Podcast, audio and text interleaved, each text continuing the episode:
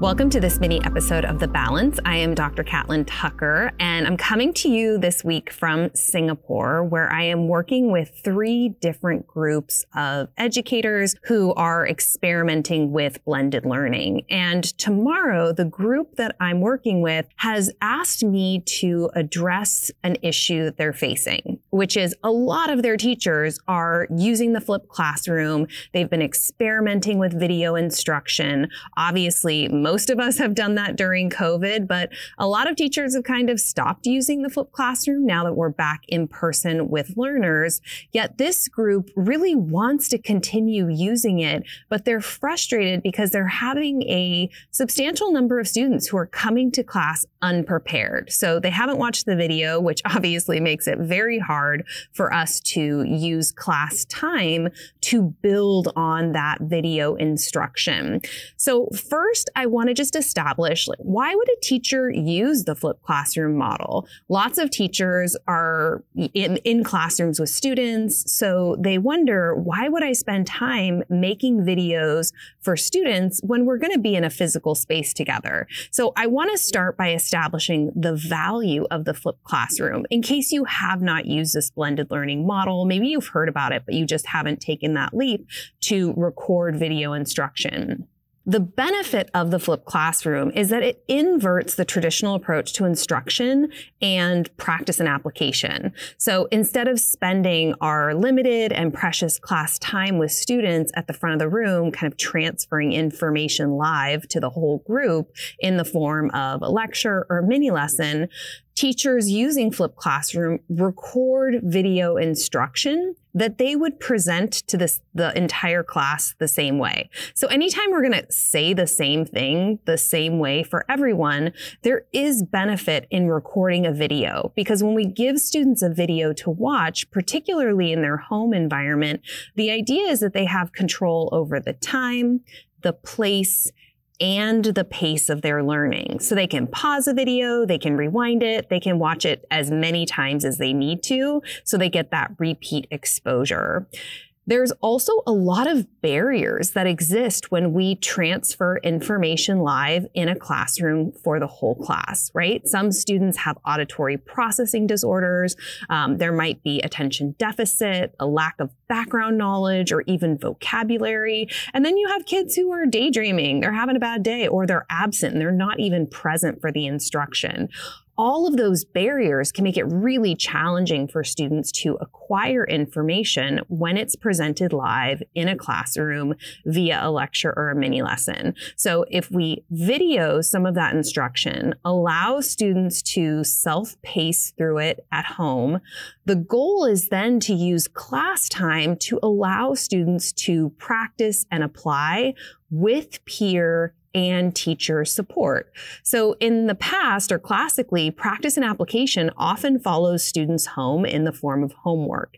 Yet when they're trying to take new information, new strategies and skills and apply them at home, they're unlikely to have the support they need if they get stuck or if they hit a bump, right? Parents might not be around to help them. They might not have the content area expertise, or they might not speak the language that homework is coming home in.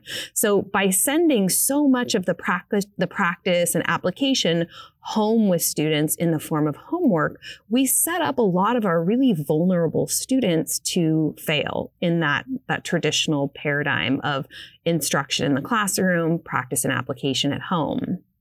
However, if we're using the flipped classroom, it becomes really challenging and extremely frustrating when students come to class unprepared because they have not watched the video. And often when I work with teachers who are using this model, they say, you know, I had a lot of kids come to class, so I couldn't move on with the lesson I had actually planned. Instead, I had to dedicate class time to reteaching the content that was covered in the video. And they're frustrated. And so are their students who actually did the flipped instruction homework. So I often caution teachers do not repeat a lecture or mini lesson covering the information that was covered in the video. It's a little like a parent asking their child to clean their room before company is going to come over And if the child doesn't clean their room and the parent cleans the room for them, we're basically inadvertently sending this message that the child doesn't need to take responsibility for their chores because we'll just come in and we'll do it for them. In the same way, when a teacher reteaches what was in the video, in class because some students aren't prepared, it sends a message that watching the video and coming prepared to class is optional because the teacher is going to provide that repeat instruction during the classroom anyway. So not only does it discourage students from taking that homework seriously and actually watching the video, but it also penalizes those students who come to class prepared because they have to sit through another explanation instead of getting to move forward because they completed the task they were assigned. So one of the things I want to just encourage teachers to do before we get into specific strategies is always start by explaining to your students very clearly why are you using a new instructional model or, or approach? Do students really understand the value of the flipped classroom and flipped instruction? I think it's really important whenever we try something like this that we clearly communicate to students and their families why we're using this model. What is the purpose and value? How is it going to benefit students and make it easier for them to acquire new information when we use video? How will class time be used more effectively to ensure that all students are making progress toward understanding complex concepts, being able to apply specific skills? We want to highlight how that class time is going to be used to support learners and allow them to practice and apply with peers and teachers in the room. Without a clear understanding of the benefits, students may not truly understand why they're being asked to watch videos at home, and you might experience some pushback from parents and families. They might not understand why their kids are watching videos instead of sitting through a traditional lecture, which is probably what they were used to when they were in school. So we want to try to get buy-in whenever we use a new instructional strategy so that hopefully students understand the purpose and value and more of them watch the video. All right, so once we've explained the why, then I do think there are some strategies that we can explore to encourage more of our students to watch flipped instruction. The first thing I always encourage my teachers to do is to pair videos with an engagement strategy. It's really important that students mentally engage with instruction presented in a video. We don't want them to kind of slip into that very passive, consumptive role. We want them thinking deeply about concepts, processes, phenomena, issues, skills presented in the video. And when we pair videos with an engagement engagement strategy, we encourage this deeper thinking. And the engagement strategy can ask students to do everything from identifying key points, making connections between concepts in the video or connections between what the video is saying and other things they've learned. Get them asking questions, making predictions, inferring meaning, comparing, contrasting, or even classifying new information. So the goal is truly for them to contextualize this new information and begin to start to make sense of it before they come to class. And there are a bunch of different ways to engage students around video content. So we can ask them to do some concept mapping, to try to identify the main ideas and make some visual representations of how they're related to each other. We can pair the video with questions. So you can wrap the video in uh, an Edpuzzle lesson and drop questions into the video that prompt students to kind of pause and respond to the questions. And the questions can yield some really valuable formative assessment data for us as well. Um, some teachers using a learning management system may be able to also pair the video with questions in their LMS.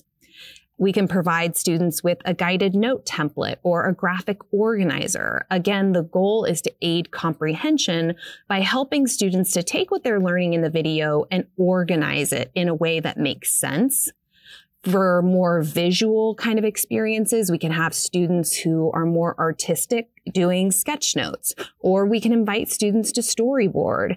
Can they create a visual representation of the key points and concepts in the video and again, make some connections between them?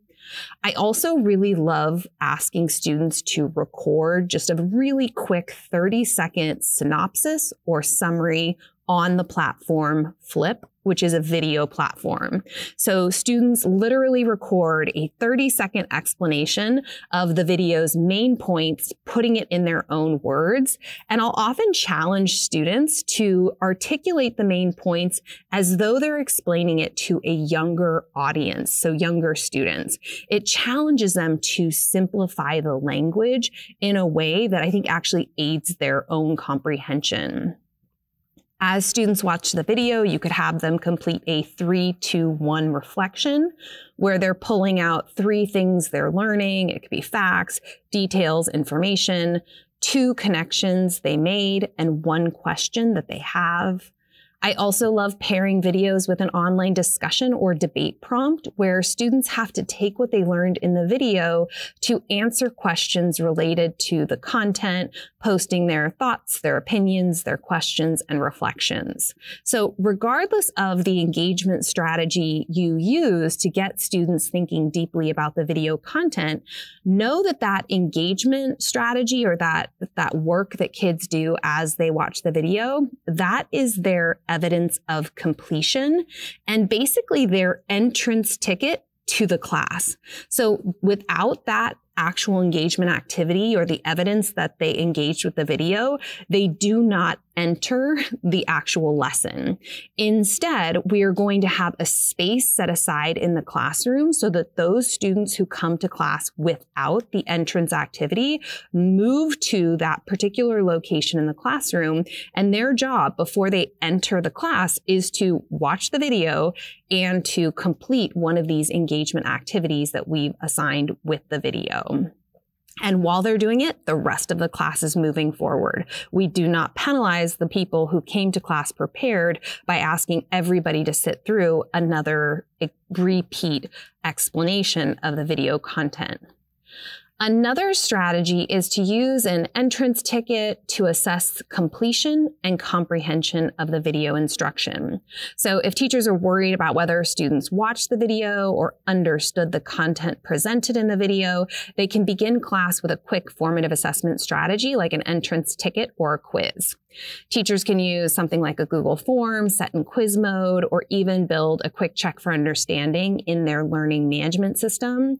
I encourage using a digital platform to assess student learning because it makes it possible to quickly identify which students completed the assignment and understood the information.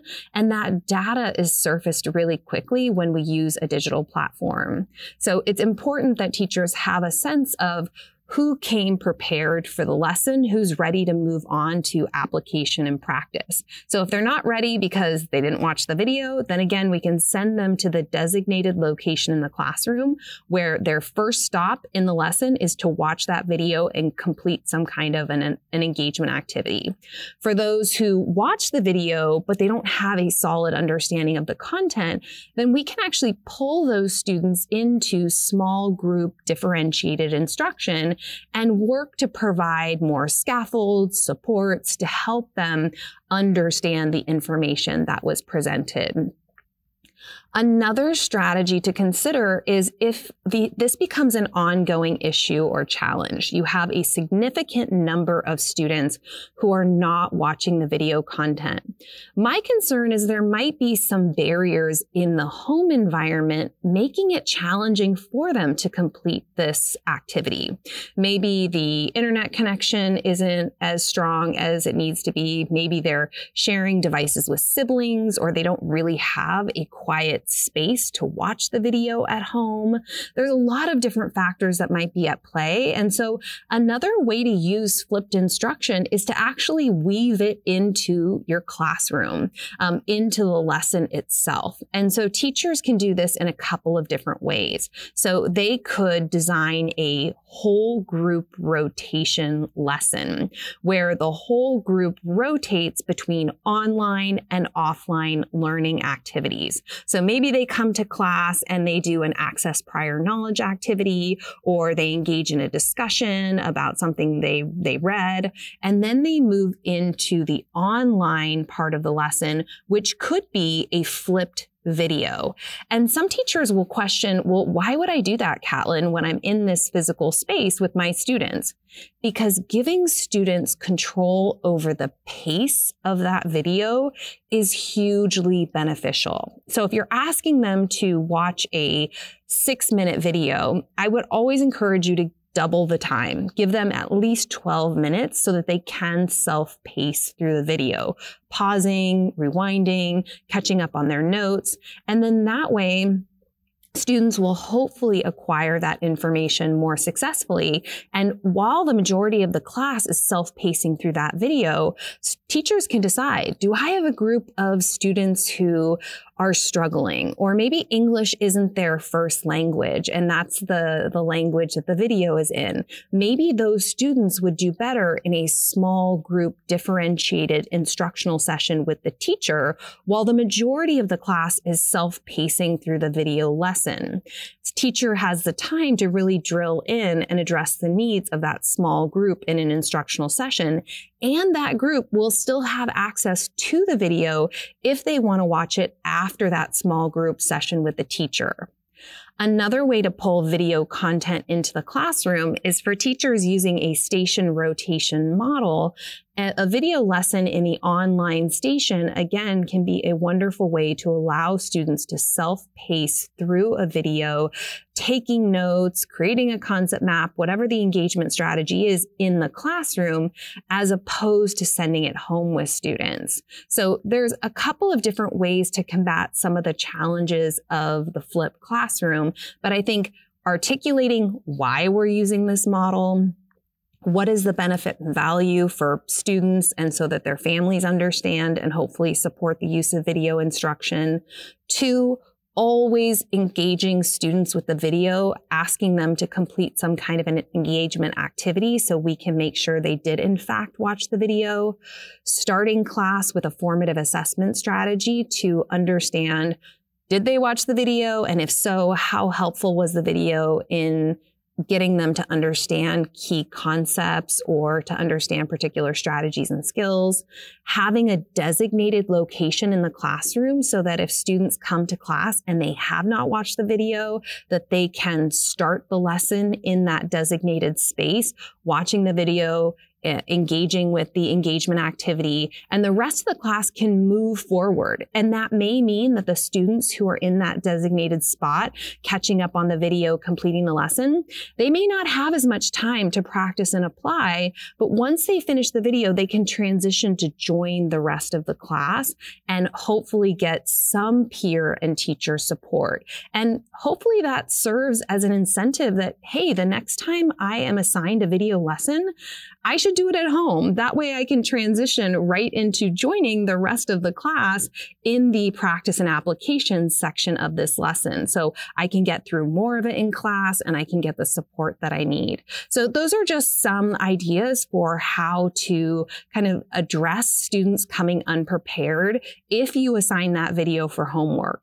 And if you're still struggling because a lot of students aren't watching videos for homework and they're coming unprepared, maybe we think about how do we pull flipped instruction into the classroom so that students still have control over the pace at which they move through the video and acquire information, um, but they don't have to do it in their home environment. And as students are self-pacing through the video, hopefully that means we as educators are freed to work with small groups and individual learners in class.